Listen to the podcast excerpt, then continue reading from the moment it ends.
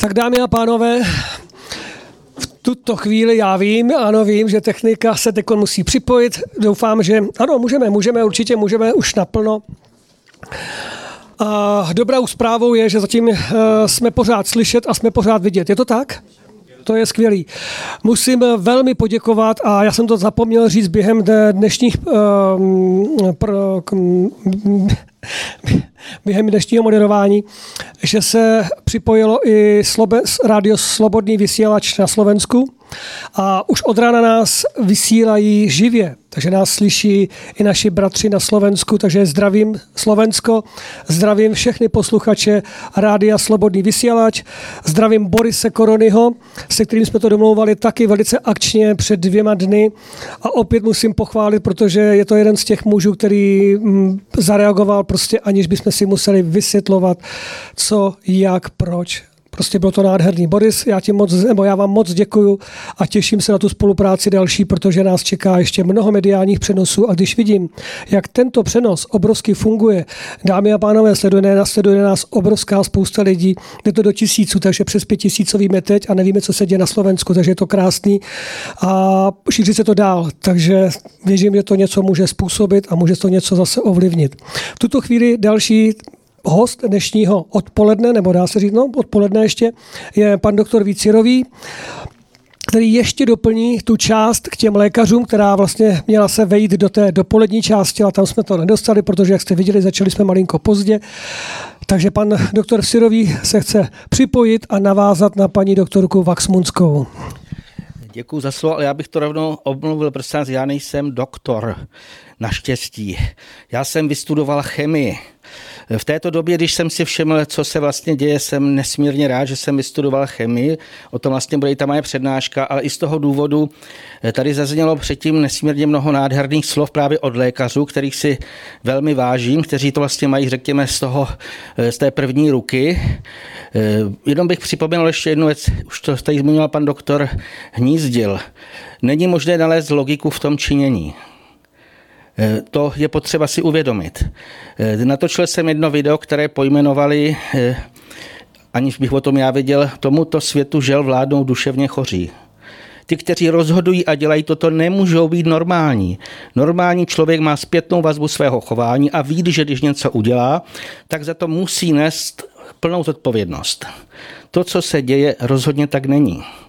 Zase nejsou to báslova jedna paní magistra ze Zlína, kterou neočkovali maminku a za chvilku, za malou chvilku umřela. Pan doktor Koleba například budu jmenovat.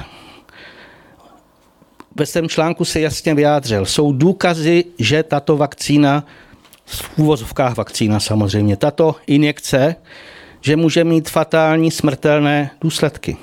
Proto kdo to podporuje, nazývají je tito lidé brazy že my si nemůžeme nechat líbit a chodit kolem horké kaše a říkat, nejsou nějaké důkazy. Jsou důkazy.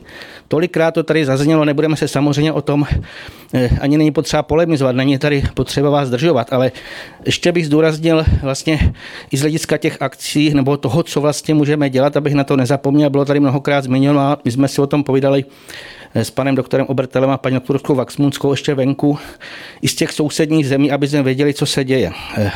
Já jsem si zjišťoval, co se děje v Rakousku. Díval jsem se na dost videí a zaujalo mi, kromě těch obrovských masových demonstrací, ještě tam bylo, podle mě to byla nějaká jejich televize, dokonce překvapivě, no, oficiální, že tam ukazovali, že ve Vídeňském parku centrálním vyrostlo stanové město, kde jsou protestující, kteří řekli, neskončíme protest do té doby, dokud eh, budou ty tlaky na rakouské občany.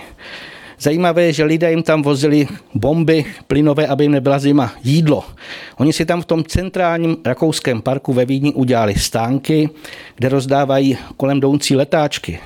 To znamená, každý na svém místě, ať jsme kdekoliv, ať jsme v Praze, ať jsme někde na vesnicích, každý on může ve svém okolí dělat ten svůj vlastní protest a samozřejmě dát najevo, že tato, toto nechceme, že s tímto nesouhlasíme. Protože byla tady jedna otázka, kde je hrana. Jestliže chtějí zabíjet děti, jsme za hranou.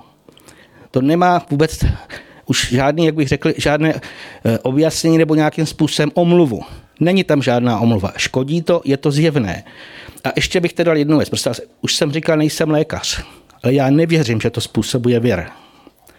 Povím vám proč. Už desítky let se zabývám chemickými škodlivinami a v podstatě jsem se, bylo tady o té toxikaci, vlastně paní doktorka Vaxmuská mluvila, o tom zmiňovali. A abych zase citoval velmi, bych řekl, schopné lékaře, jestli někdo zná pana doktora Ivana Rusnáka, který už zemřel, ale byl to primář, zástupce ředitele nemocnice. Jeho nemůže nikdo říct, že to nebyl odborník. A už možná před 15 lety, nepamatuju si přesně, když se naštěl jeho přednášky, mluvil o tom, na co nejvíce lidé umírají. Na prvních dvou místech srdečně cévní onemocnění rakovina. Na třetí místa otrava chemickými látkami. To znamená jako celek. Samozřejmě v tom jsou i léčiva chemická, obzvlášť, když je jich příliš moc a nevhodné kombinace, ale otrava chemickými látkami. Jako u jiných věcí je velmi zajímavé, že on toto měl z nějakých oficiálních lékařských časopisů tehdy. Od té doby se o tom mlčí. Neřekne se, kolik procent lidí na co vlastně zemře. A co se týká otravy chemickými látkami, já jsem přesvědčen, nevím, jestli je to jenom moje představa, že už to bude na prvním místě. Proč? Teď nejde jenom o to, že se neustále používají škodlivé pesticidy, Ečka, přesto mě lidi všichni znají. To ještě bylo málo, že je vzduch otrávený. A zase tam je úplně jasná příčina souvislost mezi tím, že je otrávený vzduch nebo špatný vzduch, znečištěný a e, s nějakými chorobami. Já si když si vzpomínám, to už je taky asi přes 20 let, když k nám chodila naprosto úžasná dětská lékařka, pediatrička, která, aby dcery nemuseli k ní chodit do ordinace, aby se nenakazili, přišla k nám domů obětová nádherná lékařka a ona mi tehdy prozradila, že ví, nebo že mají potvrzené, mají statistiky, že už tehdy více než 50% dětí v Praze a velkých městech mají bronchitidu a další nějaké e, respirační choroby a že to vlastně teda není, jak se tvrdí, že nastydli nebo že se nakazili, ale prostě tím, že je špatný vzduch, tak potom samozřejmě mají ty rýmy, kašle a tak dále. To už je 20 let. A co od té doby se událo? Paní doktorka Vaxmunská tady zmiňovala oxin grafenu eh, v těch injekcích. Ale vůbec se neví, že on od roku 2005 se s tím dělají vědecké naprosto jasné studie, pokusy. Já prostě jsem bývalý vědec. Eh, spíš se za to částečně stydím, ale má to jednu výhodu. Umím číst vědecké zprávy. Mezi řádky. To, co je dlouhé, nafouklé, tak to dokážu projet. Já jsem si dal tu práci a hodně těch prací jsem, co způsobuje oxid grafenu, vším možným. Se srdíčko, eh, nervový systém, dýchací systém.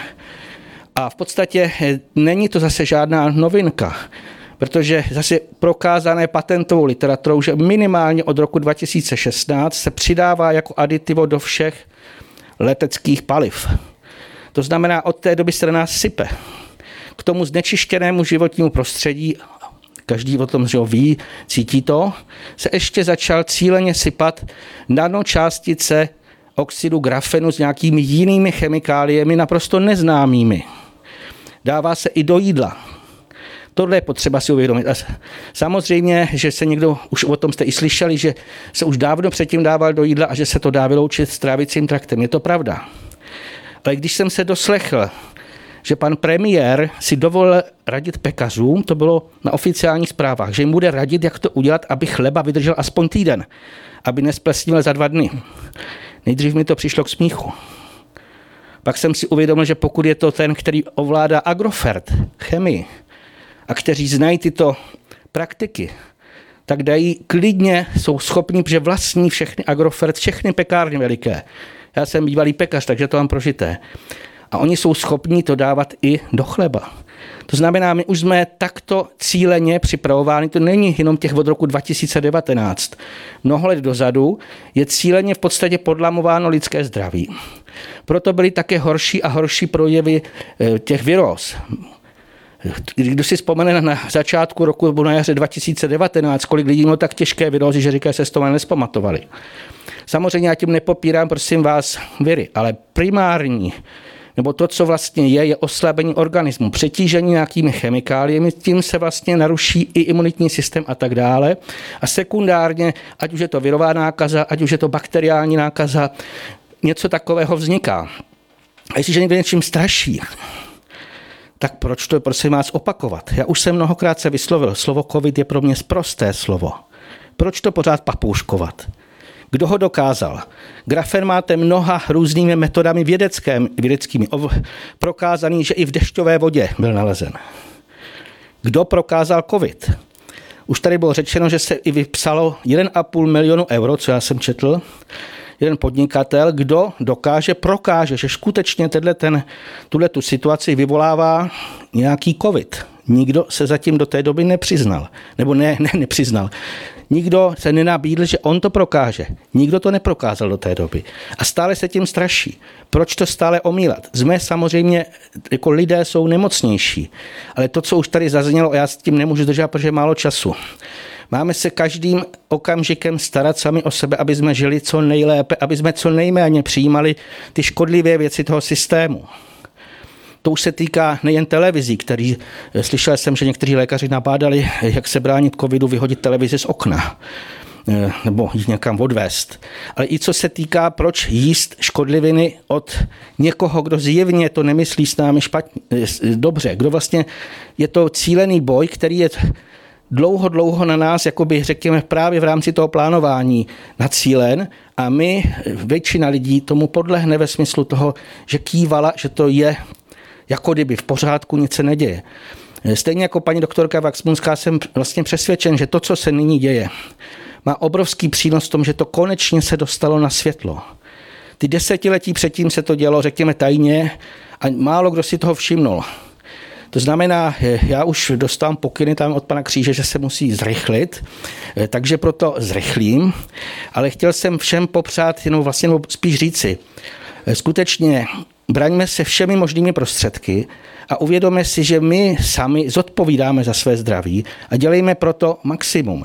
Naprosto nepřijímejme nějakou vnucenou, vnucené bubáky, které tady nemají vůbec co dělat a starejme se skutečně o to, aby my jsme žili co nejlépe a aby jsme i v tímto vlastně posunuli nějakým způsobem tu eh, naši laťku, eh, kam můžeme.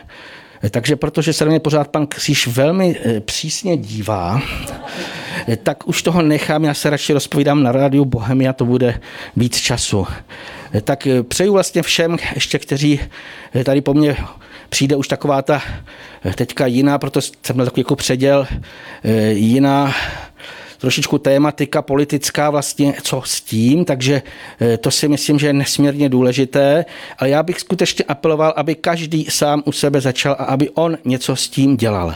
Takže děkuji za pozornost a